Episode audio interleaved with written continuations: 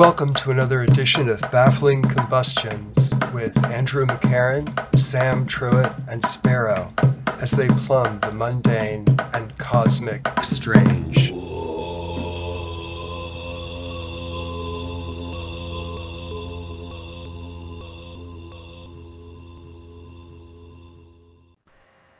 Uh, Sparrow, it's good to see you. Uh, Oh, Andrew, yeah.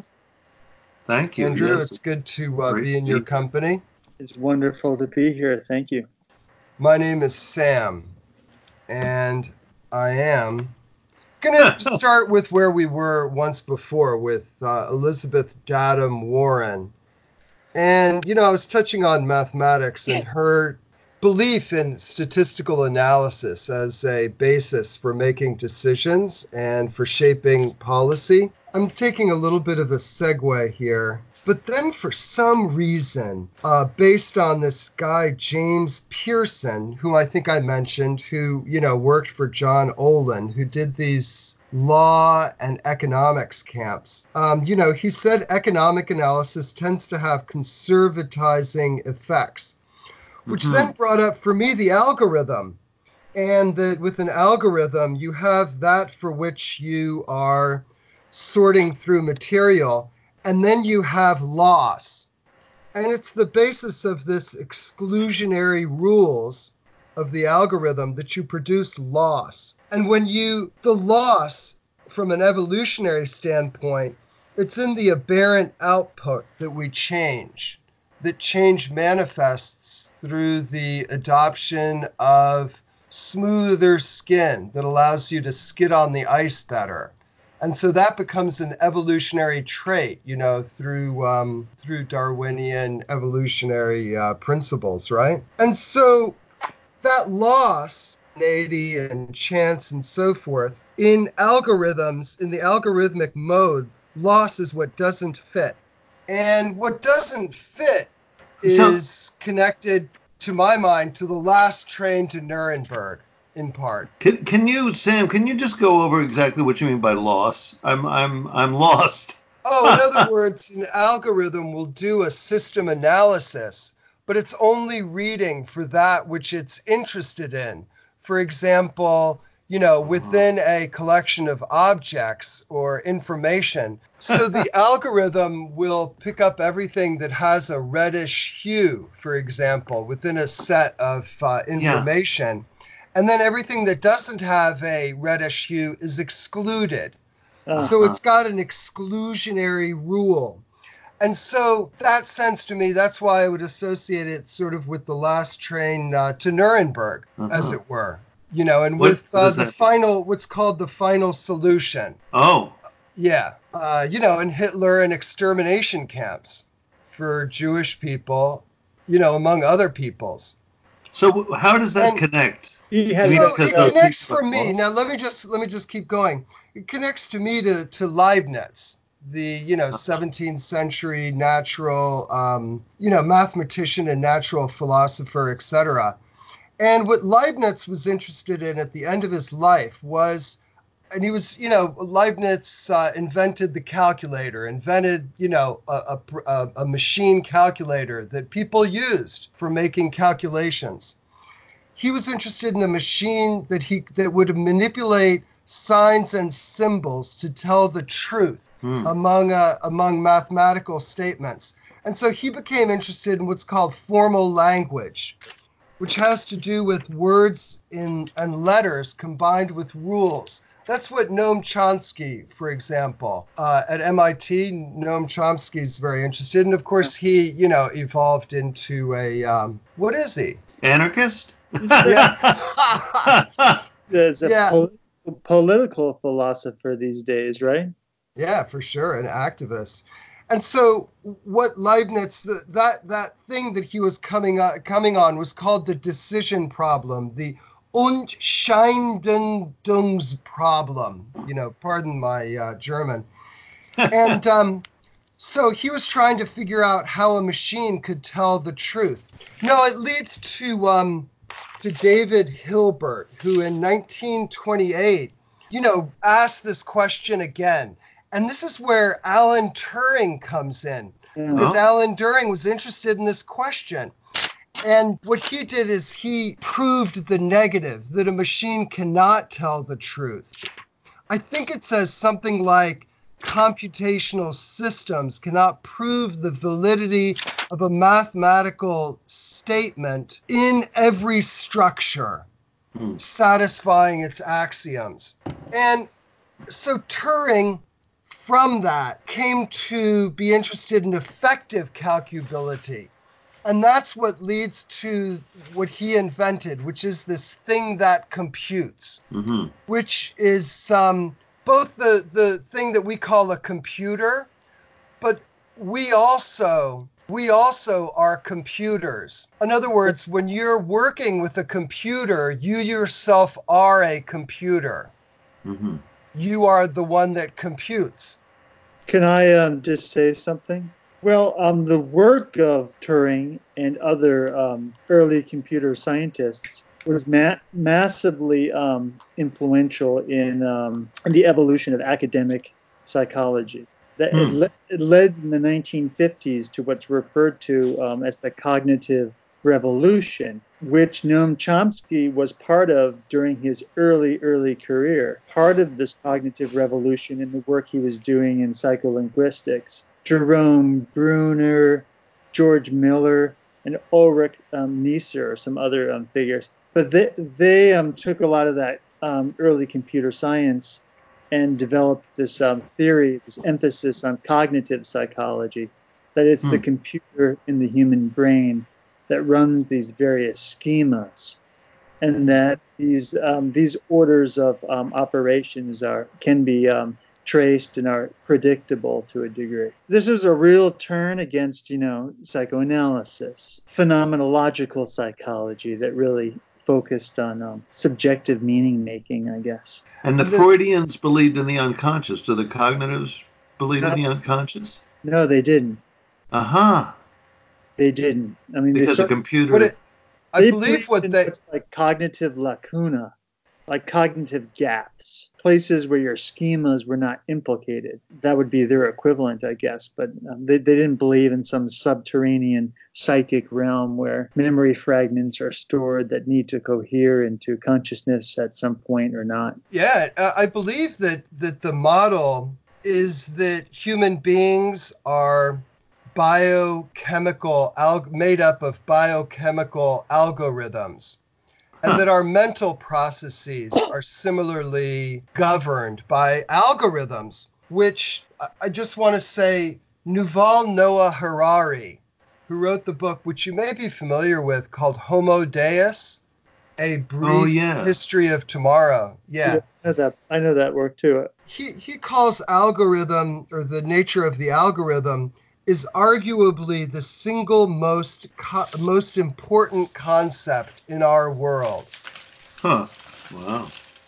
Hmm. So, should we talk about it? Well, I guess so. I mean, it reminds me of what Peter Lamborn Wilson says, and I think a lot of people say that the um, the technology creates the metaphor for the human mind. When when we were talking over telephones, everyone was sure that the mind was a giant telephone switchboard.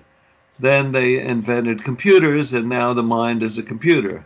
Now we've invented algorithms, and it turns out the mind is an algorithm. Freud likened the mind to a technology of his time, the steam engine. He was Really? Yeah, the steam engine when he was when he, when he was trying to explain um, homeostasis, that the the Ah. right balance between I guess water and steam.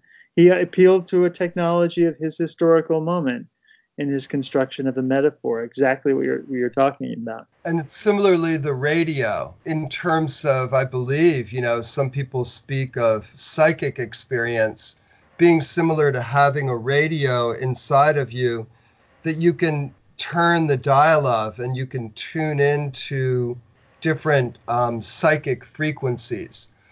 For example, that was picked up by um, uh, in the Orphée by Cocteau, you know, Oh. part of his poets trilogy. Um, you know, telling the story of Orpheus, but the idea of the radio of of um, Orpheus listening to the radio and Hmm. getting messages from the planet Mars, or you know, planet, you know, from the underworld. Right. and listening, uh, yeah, and transcribing those lines and making his poetry out of. And you know, Yeats had a similar attitude. And also, it kind of ties in to our uh, uh, report on the chariot, how Oh, the chariot became a big metaphor for all kinds of spiritual truths right. back Oh, when yeah. people had chariots. Uh huh. Yeah, definitely. You know, um, I recently had to create an algorithm, Oh, and um, I found it very useful. And uh, I'm I'm not terribly mathematical, but I found it gratifying in some mathematical way, some um, participation in ordered forms. I don't know. I I, uh, I liked it. But from the mini master program that I ran at Trinity School, I had to enroll maybe about 550 students across 40 different courses. And Right. I had to make sure that there was even distribution and gender and age levels. Um, all sorts of variables went into the um, the calculation. So I created a system for doing it, and then I plugged it into um, a a Google program, and I was Hmm. able to organize a massive amount of data. Nice. Yeah, Wow. Yeah, and it, it was gratifying, right? I, I, I what, played in Plato's Academy. What's isn't geometry the highest intellectual form? I sort of get it. The algorithm, Plato said that? yeah, or it's the, the highest Well, form of mathematics before you get into pure philosophical thought. Huh. Right, like direct inner uh, intercourse with the nature of the good. Yeah. Yeah, But yeah, Uh-huh. yeah, yeah, yeah. It's also a Pythagorean trope, you know, or notion. Yeah. Are you sure that Well, I mean- an algorithm that you made? Is that what you call that, an algorithm? well, it was a, it was a set Yeah, per- that is an algorithm. That's a what an algorithm is is a finite, well-defined, unambiguous set of instructions. yes, Oh, really? Yeah, and it all has to do with effective capability. In other words, what can it actually what can it answer? And that's what leads to the algorithm, to the use of the algorithm in computers.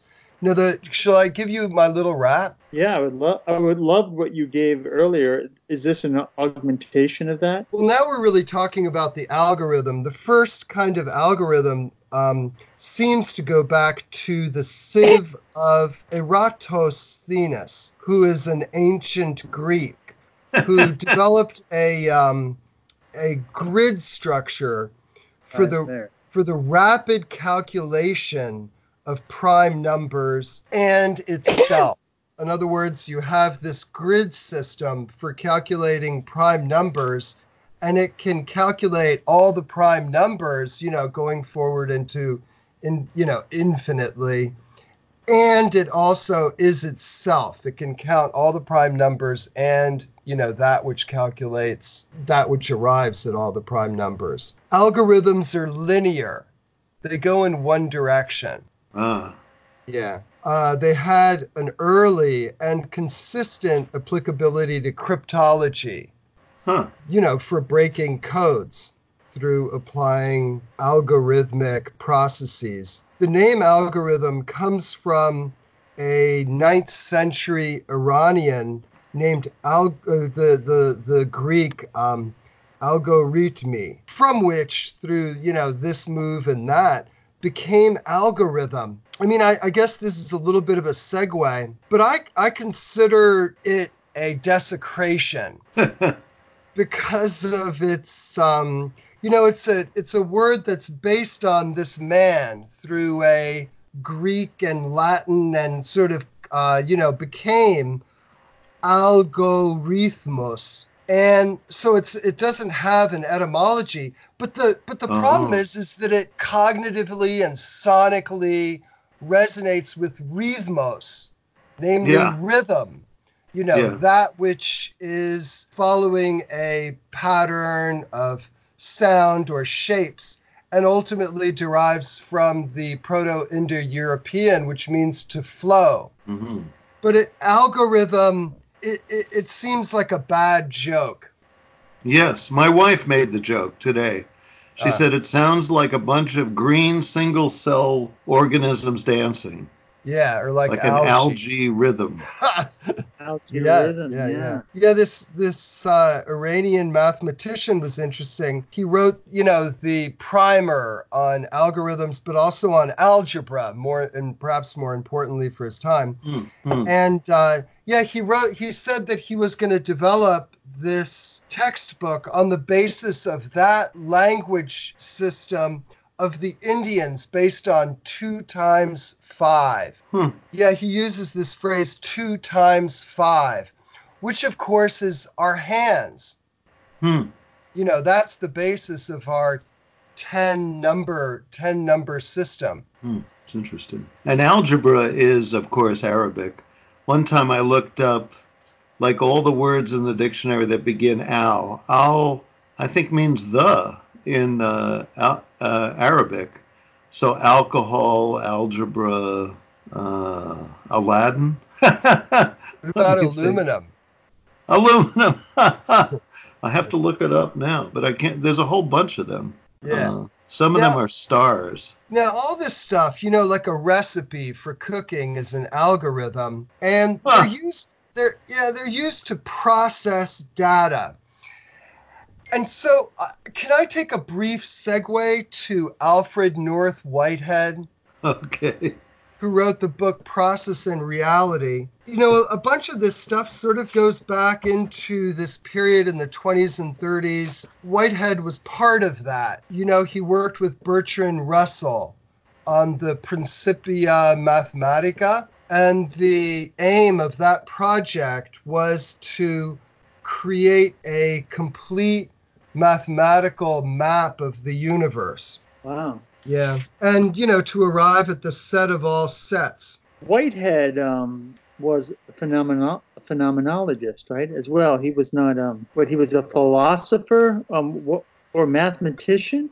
Wasn't he um, a humanist as well? Yeah, he started off as a logician and mathematician and then evolved into a, you know, straight up philosopher, you know. Yeah, and he, you know, he writes organism is a complex process. And, you know, he speaks of physics as a small as a study of smaller organisms. But this is what Whitehead said. He said, and I quote, the race that doesn't value trained intelligence is doomed. Which is somewhat ironic not it's it's deeply disturbing and ironic in that alan turing who invented the computer and uh, Oh, you know broke code purple you know or broke codes in the second world war and saved england etc you know he was um, castrated. He was chemically Yeah. castrated. Yeah, he And then- yeah, because of the estrogen, and you know, imagine how invasive that that must have been. So then he obviously,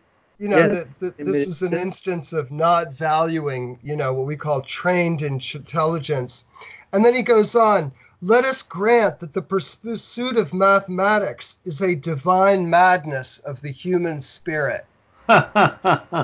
I Immanuel Kant certainly believed so, right? He believed that the um, the mind of God could be experienced through um, moral philosophy, moral categories, and also through uh, geometrical proofs and um, and logic. It was through mathematics and, Huh. and ethics that one could experience God God consciousness. Hmm. Those were the holy forms, the holy intellectual pursuits.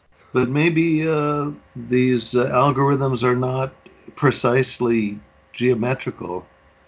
I'm not sure how much they're geometrical. How much is a recipe geometrical? Yeah, not not sure, but I do know that um, you know this divine madness and this idea of the trained intelligence, um, you know, applied to mathematics via algorithms leads to what's called the Internet of All Things Oh, you know, which um, I'm, I'm sorry to report may not include us. us people. Or, yeah, human beings, yeah. Or at best, that, uh, you know, that our race, um, I guess, or species, you know, may become irrelevant. Oh, I see. Uh huh. Yeah. Well, that kind of leads to this article that I was stumbled upon in the New York Times from last Sunday. It's in the business okay. section, and it's called An Algorithm That Grants Freedom or Takes It Away. Subtitle Software is now making life changing decisions. Opponents want more human oversight. By Cade Metz and Adam Satariano. And basically, what's happening is algorithms are being used in law enforcement to uh, arrange um, parole, sentencing, and um, and also to sort of predict. That that seems to be the element that I see about algorithms is that they're predictive. Mm. So there's a, a photograph. This I'll show you guys the photograph of this guy on the cover of the New York Times business section. His name is Darnell Gates. On probation in Philadelphia, was deemed high risk by an algorithm, one of many that governments are using to decide how people should be treated. And it seems like basically judges don't want to decide anymore, and they've decided they've created these algorithms that says that the the practice spreads into new places and new parts of governments. There's a growing dependence on automated systems that are taking humans and transparency out of the process. It is often not clear how the systems are making their decisions. So, in other words, these decisions about who should be on probation, how long should they be on probation, who is high risk, these are being decided who no one knows quite how. Is gender a factor? Age? Zip code? It's hard to say since many states and countries have few rules requiring that algorithm makers disclose their formulas. And and then meanwhile in Holland, a uh, a court decided that they're throwing people that they're they're choosing certain people who are high risk for welfare fraud using an algorithm. So hmm. the algorithm looks at these people and says, well, you know, these are the kind of people that are most likely, predictively, going to cheat the system. They're going to say that they live in a single apartment when in fact they live with seven other people. They're going to say they're unemployed when in fact they have a job. So the, hmm. in Holland, the district court sided with the opponents and ordered an immediate halt to the risk algorithm's use. In the closely watched case, where which is seen as setting a precedent in Europe about government's use of predictive algorithms, the court said that the welfare program lacked privacy safeguards and that the government was inadequately transparent about how it worked. The decision can be appealed. So these algorithms are kind of, kind of making these life and death decisions about us, and it seems like people, uh, you know, partly because of budget cuts, are are sort of uh, opting out. People are saying, kind of like what Sam is saying, you know, people are the people that run these social service agencies are saying, well, let's just let the algorithm decide. That way, it's fair. That way, nobody can be caught uh, for making a terrible decision. So uh, people abdicate to the machine to the algorithm and let the let the algorithm run everything. Why not? Well, yeah, because the algorithm is still in its early stages uh, right. in that application, and the algorithm will learn you know, as long as there's feedback. Yeah. Yeah, I mean, you know, one way of looking at the algorithm, which by the way, algorithms are a form of technology. They can be patented hmm. because they're hmm. the engine that, you know, runs inside of a computer, is to think of a vending machine.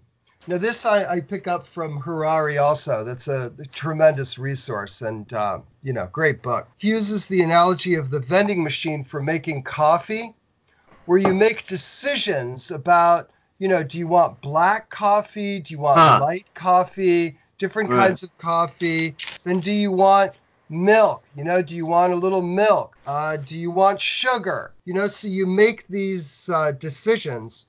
And then at the end of it, a cup comes out and all this stuff gets poured in and mixed up.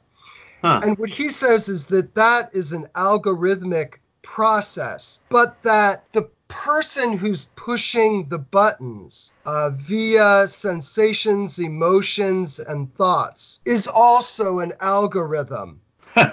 it's really hard to say, you know. It's like you can't know whether or not you're an algorithm. yeah.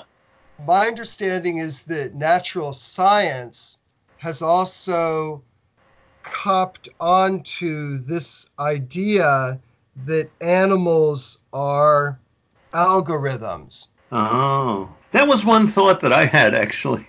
You know, I was just thinking. I mean, the, the algorithms that I really know intimately are the ones that I deal with in my computer life. Particularly, one I really love is my YouTube algorithm, that I think is really um, kind of intimate, personal, and challenging kind of offers me new opportunities. And the one example that I give that's really sort of struck me the most vividly uh, was I have a friend, Tracie Morris, who's a, uh, a spoken word poet, a poet, a performer, a jazz singer. So I was looking up uh, one of her videos to send to a friend of mine and for some reason, you asked for Tracie Morris, and then the next option is Rodney Dangerfield. Rodney Dangerfield, the uh, Jewish comedian of the 70s and 80s. And uh, and so I watched Tracie's video, and then I got kind of hooked on Rodney Dangerfield. Like yeah. I just became kind of fascinated with what he was doing and I was just very grateful to this insane and yet you know kind of um, gifted algorithm that could uh, combine these two uh, cultural forces. Sparrow, the same thing happened to me. over Tracie YouTube, Morris? No, over YouTube, I encountered Rodney Dangerfield as well. Oh. And, and then proceeded to listen to um, a very um, significant number of interviews that he had given over the years, huh. pretty much until his last year. And um, I I found him to be a fascinating figure, especially when he was um, serious. Uh huh. In the interviews, when when he when he didn't have the comedic you, know persona up. Uh huh. I, I I found him fascinating, including the final interview he gave on the Howard Stern show. Wow. The, the, year of his death, when he's he's quite elderly and a little uh, unkempt, but uh, uncharacteristically Rodney Dangerfield. But he talks very candidly about life and um, his regrets and the things that he was proud of, and um, he's he's very I thought very very thoughtful and kind of funny and um, respectful to the interviewer. I was uh, sort of moved by it actually. Hmm like no. a real manifestation of deep um, human qualities. Yeah. Cohen, his, you know, his name is Cohen. He's a priest. He's officially from the tribe of Jewish priests. Is he? Oh, because he's a Cohen. Cohen, Cohen. You know, I don't know. I assume he's a secular Jew and never thinks about religion, but he has this kind of sacred uh, role in theory. What you know, I started delving into this, um, but I didn't get very far. But is there a an algorithm of sorts in um, Kabbalistic huh. theology and mystical practice? Um, I've just huh. I've, I've, seen the various um, the chart of the um, spiritual. The Sephirot, right? Yeah, exactly. Yeah. There's like a theological set of procedures that occurs that implicates the body and the, the heart and the higher spirit. It's, I find it very interesting. Huh. Yeah, I mean, the, I, I I would jump in just real quick and say, you know, alchemical um, processes, um, mm. the transmutation of base metals into gold, that huh. is an that's an algorithm. Yeah. It's a recipe. Maybe a bogus algorithm, but an algorithm. is there any sort of well, history out there that believes I mean, what did alchemy happen? Were there successful substances? Broadly speaking, my understanding is that it's a, a metaphorical structure. Uh, you know, for rising to higher and higher thresholds of Consciousness. Connection with nothing. Yeah. Well, you you turn the lead into gold. You turn your sort of base personality into spirit. That it it wasn't literal theoretically, the idea of alchemy, but I've never heard of. Uh, it's funny because I have a lot of friends who believe a lot of impossible things. Like I remember in the 70s when I was around these spiritual hippies, because I was a spiritual hippie, and there was a guy, Babaji, I think his name was, who was like this 15 year old guru who was actually timeless, ageless, eternal. He had, I think, had lived about 500 years, but I think he was immortal. And supposedly people would see him when they were like, they would see him hitchhiking like in the Midwest. You know, like there were rumors that this guy Babaji was around. But I never heard anyone say, "Oh yeah, I have a friend who turned lead into gold." You know, I never heard. Did you meet Babaji? I never met him. No, no, he was just, you know, a fabled. And I think there were virgin births. I remember hearing there were real virgin births. That it wasn't that rare. I think I heard that. So you know, like just I don't know, just thinking about it because I have this theory about Trump being the first um, hippie president.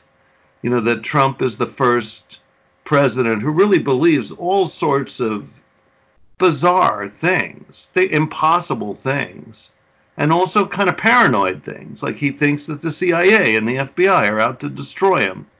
And all my friends think that the CIA and the FBI are out to destroy them. You know, like like that's a very common hippie belief. Like and recently, when Trump gave this insane uh, tirade about dirty cops, he says just a bunch of dirty cops out for me. You know, it just sounds just sounds like hippies. You know, it sounds like speed freak hippies with a gun under their bed. You know, like I think there's a lot of a lot of his kind of magical thinking reminds me of the magical thinking that I've been around and maybe to some extent perpetuated my whole life. Yeah, that's fascinating. Yeah, definitely. Um, the hippie creed involves like a high threshold of paranoia, you know, and uh, yeah. And and and Trump is exactly the age of the real hippies. I mean, he's whatever he is, 72, 74. Like like I'm 66. I'm like another generation. I'm not the real true hippie. I'm like the 70s spiritual hippies. Did you wear earth shoes in the 70s? I did. Why does that?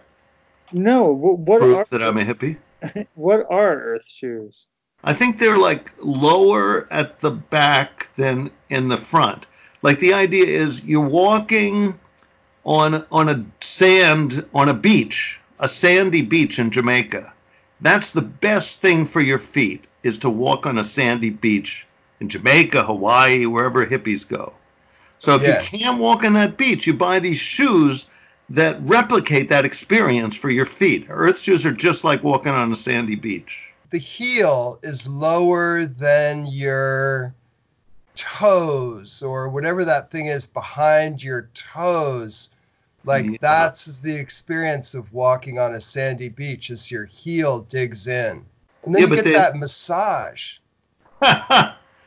they're kind of related in a way to waterbeds, you know, like which were another kind of hippie phenomenon that completely have disappeared off the face of the earth. Yeah, right. Did you have one domes? I like uh, waterbeds, my friend. Geodesic domes. Yeah. You have you've slept in a waterbed? I had a few friends in Poughkeepsie growing up who had waterbeds, um, maybe bequeathed to them by their parents or something. It was in uh-huh. the 80s. But I remember playing on a few water beds and finding it pretty far out. Yeah. You were a little kid? I remember my friend Tommy and I broke into uh, this this other kid's house and we're like goofing around, and his mom had a water bed, so we were up there like bouncing around, and I guess I mean word came back that we broke her bed. Well, it doesn't not doesn't doesn't surprise me. It's not that hard to break a waterbed. Yeah, it's funny. My dad and I, my dad just turned 101, and like about a month ago, we were discussing waterbeds, and he was saying, "What a stupid idea! That was like the stupidest idea ever, waterbeds." And then I like I talked to him because he doesn't really hear much. I talked to him by talking into his iPhone, and then it prints that out on the screen. And I said to him, um, in my experience, waterbeds were really uncomfortable to sleep on, but pretty good for having sex on. and then he agreed that that's the logic of it. well, it's got that reverb. Happy birthday to your dad. Oh, thanks. Yeah. yeah. maybe we should dedicate this uh, podcast to him. How did he seem on Definitely. His, how did he seem on his 101st birthday? Completely jubilant. I mean, we had a big party, lots of people. It was like one of those parties that was so big, like it was in waves. Right. You know, like one crowd would come and then they'd disappear and the new group would come. You know, there were like two or three waves. A lot of cakes, two or three cake, birthday cakes. At oh, least we sang happy birthday at least twice to him. So he really he, felt honored. Yeah, he was really happy. He's super appreciative now. Yeah. You know, he's sort of developed this personality of a 101 year old person. You know, appreciative, kind, very in love with small children. Lovely. He was just this bitter, depressed Marxist my whole childhood, but now he's like, I hope he doesn't hear this but uh, you know, now he's just uh, generous and mostly appreciative and receptive. Oh. Um, one question I would have, Sparrow, is do you feel as though your father gives off an algorithmic resonance that he does he strike you as an algorithm? I mean, I was thinking about this. You know, I started this. Uh, what's the word? Uh, uh, digression on YouTube about YouTube that led us to discuss uh, Rodney Dangerfield.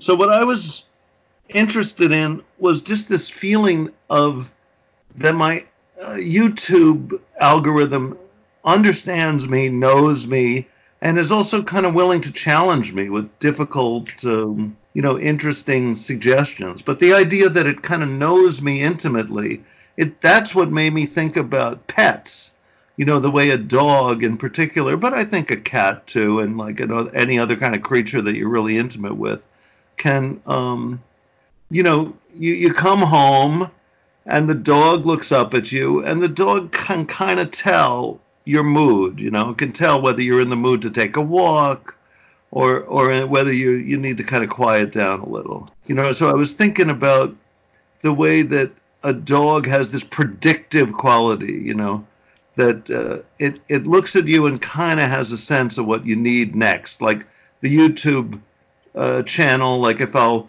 listen to a Rihanna video, it's like, well, how about you know a Katy Perry video? You like divas? Yeah. I get the idea. You're kind of a diva liking person, you know.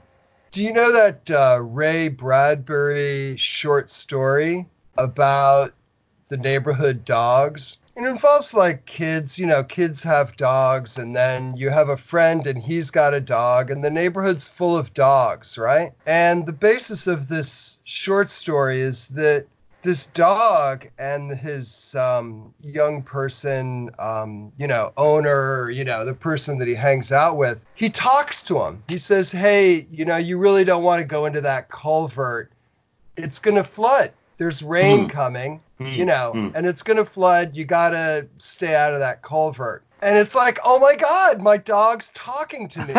and then and then what happens is that the neighborhood dogs find out that this one dog has talked to its master and they get together and they well sadly they kill the dog that spoke to its owner uh-huh. Because I mean, the you know, I have a bunch of dogs and cats, and uh, oh, yeah. it's true that there is a symbiotic, intuitive, uh, fluid understanding that we share, you know, and that the, all my animals turn to me in a kind of, you know, they're they're kind of with me.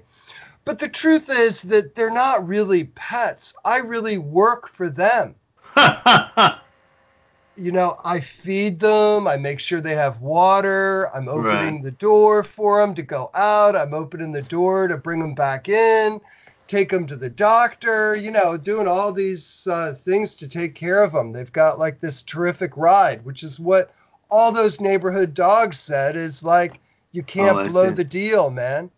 and so, you know, my take is that it appears as though YouTube is intuitively kind of picking up on your thises and that's and is feeding you and so on and so forth. But the truth is, um, you know, you're helping YouTube to grow in its algorithmic predictability and ability to, to match your set of characteristics mm. with with whatever it is it's serving you. And we believe it's an economic model. But I would continue, you see, if animals are biochemical algorithms, you know, shaped by three million years of, uh, you know, um, evolutionary crafting, and that seems to be the basis, you know, of, of natural science now is really emphasizing the current historical uh, uh, scientific paradigm. And this is the second point. If algorithms are not affected by the system of delivery, that is the way in which you reach that algorithm, whether it's an abacus, a Texas Instrument calculator, or a computer, if mm. they're not affected by the system of delivery, then, gentlemen, there's no reason a non organic algorithmic machine will not come to rule the biological algorithms because they're better at it. They're faster, hmm. uh, more efficient, uh, less redundant, um, hmm. you know, and absent mistakes. So that what somebody like Harari is looking at is a move from carbon to silicon basis that silicon will triumph over carbon based um, algorithms. What does that mean exactly? It means that we're going to end up with the Internet of All Things, oh. In which there's a computer param, uh, uh, penumbra around the Earth. Uh oh. We've just, I think that the algorithm just. Uh, just ended. Zapped to Sam. Algorithms fail. And I know that recently in um, the Iowa caucus. Oh, yeah. The, I guess uh, that was an algorithm, right? I think it was an algorithm. Wait, it's back. It was an app. So we end up with this Internet of all things where everything is connected through a 5G network. You know, this thing they're pushing now is all for this Internet of all things, which I call NETL. Net all, NETL. you came and up I, with that term? Yeah, yeah, yeah. NETL. That's what we're going to call it. And I would go back to the actual meaning of compute the actual meaning of compute means to reckon with. Huh. It means to gather, to bring together, to, to reckon with, to gather. And its derivation is to prune. Prune? Yeah, as you would a nettle. hence, hence your thesis about elimination, about loss. Hmm. The, yeah. pruning, the pruning of the extraneous. which which often isn't extraneous, of course. Yeah. yeah. I know. Unfortunately, I believe. I mean, you know, according to this model, it's uh, these biochemical, um, inefficient, uh, wasteful, uh, murderous, um, but also many other things. carriers of the algorithm will become redundant and that mm. algorithms, there's no reason why algorithms shouldn't come to own things and why algorithms shouldn't be able to take over. Hmm. You know, similar to owning things like uh, these things we call nations, own mm-hmm. things, mm-hmm. have borders or corporations, or, you know, hmm. Marduk, you know, owned Babylon, for example. Hmm. hmm. Do you guys run algorithms in your life um, that, or do you feel you're a algorithmic in your your approach to things? Well, I mean, I think of algorithms, and maybe you know this is not the correct definition, but I think of them as predictive. So that's that's what made me think that pets are algorithmic. And also to finish the point about my dad, I think that my dad is algorithmic with me in the sense that he's predictive. You know, I come to visit him and he kind of looks at me and sees if I want to hang out and talk or if I want to go and look at my email. He can sort of sense that.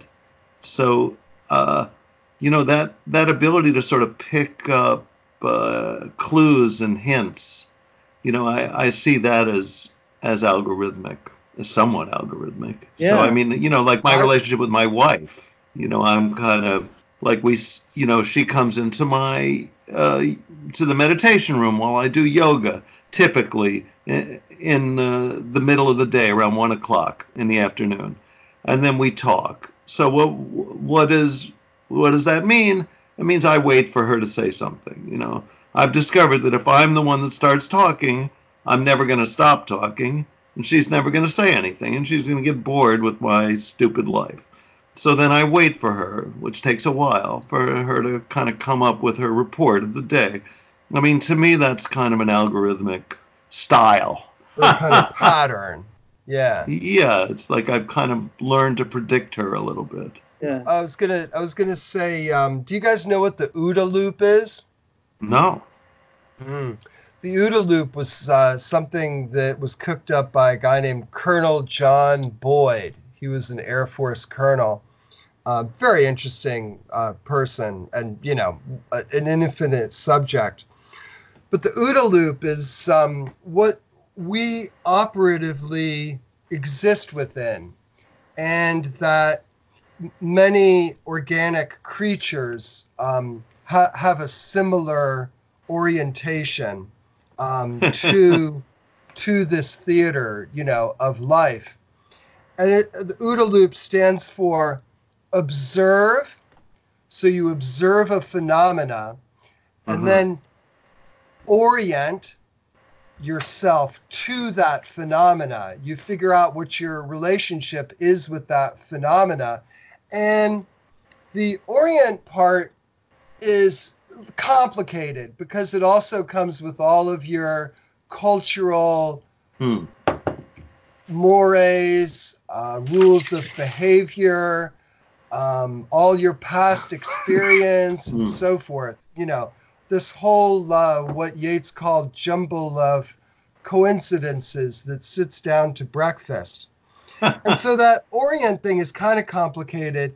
And then the D is for decide, and then the A at the end is what? So you've observed, you've oriented, you've decided. So you're going to make some decision relative to orientation to this observation. What are you going to do next? Adapt. Oh, adapt is good. I like that. Uh, yeah, adapt is correct, pretty act. much. I mean, it's act. Yeah. yeah and then you go back to observe. So you act, and then you observe what that action hmm. uh, resulted in a change in observation. Hmm. Yeah, it was applied um, famously. Um, uh, Colonel Boyd was in close communication with Cheney, Vice President Dick Cheney, uh-huh. and the first, what they call the first Iraq War, was fought on the basis of Boyd's ideas about warfare, mobility and warfare. You know, and getting inside another person's OODA loop. That's how you win. And that was a very successful war on our side. You know, we yeah. like no losses. Televised, right? Oh yeah. You know, people watched it every night. Kind of footage from the war and infrared, you know, explosions and highways outside of Baghdad, and it was a, a nightly thing. It was always on the news cycle too. CNN was developing the news cycle, so there was a saturation of those images. I think hmm. I had been in seventh grade, but um, they really uh, entered into my consciousness. Hmm. What did you think yeah, of that? Um, well, I guess was, I guess at that point I, I, I didn't I wasn't critical. I, I didn't have a real political consciousness. I I feel hmm. um, because my grandparents were in the Second World War, and my brother ended up going to West Point. There was military in my family, and I probably had a patriotic sentiment about it on some level. Though another part of me never liked war or killing, so I think that I was um, frightened of it as well. How, but there wasn't too much death in it. For something that went took place every night, it was a little oh, bit sort of pyrotechnical. It was kind of um, like you watched right. these lights in the sky. Man, I don't watch... know the the war and then the immediate aftermath. There were a quarter million um people, a quarter million, two hundred. That's quite a that's quite a moment for the algorithm to fail. I know this algorithm is really making its point very forcefully tonight. the algorithm has it in for Sam with all his theories. Yeah, they're starting to silence him. He's yeah, I think he's getting too close to the center of the uh, conspiracy. I think like quarter million people died as in the aftermath of the war. Remember the depleted uranium and oh, yeah. um, you know it was a it was a total just you know and how about those oil wells that were um, blazed and just oh. spewing oh yeah chemicals into the atmosphere but yeah. there was a, a, show at ps1 i think it's still there actually um, of art relating to all the american wars in iraq that i saw recently and it had a room where you watch that tv sh- news from the war that you were talking about. So fairly recently, I was watching that, um, you know, that exact TV show you're talking about, the the Persian Gulf War, the first war on American TV, which you know looks kind of weirdly out of date now. The something about uh, the fashions of the newscasters and, and just the whole way it's presented seems very archaic somehow. But I'm just saying, like, you don't see bunches of corpses. You just see like rockets exploding in the air. I mean, anyway, that that was my sense of it. You know. Yeah. Like the algorithm that failed, an algorithm failed that was responsible for the meltdown at Chernobyl. Huh. In the 1980s, there were, you know, that, you know, there were the scientists or the engineers were following the algorithm, and it huh. did accommodate some sort of fluke occurrence um, that just was not predicted in the um, predictive model and ended up causing this, you know, the meltdown of the rods. It's a great title for something, The Algorithm That Failed. Maybe a novel, the like the novel of our time. I think it should be the novel of our time, The Algorithm That Failed. And maybe I'm going to read uh, some of my aphorisms about algorithms because we're sort of winding down.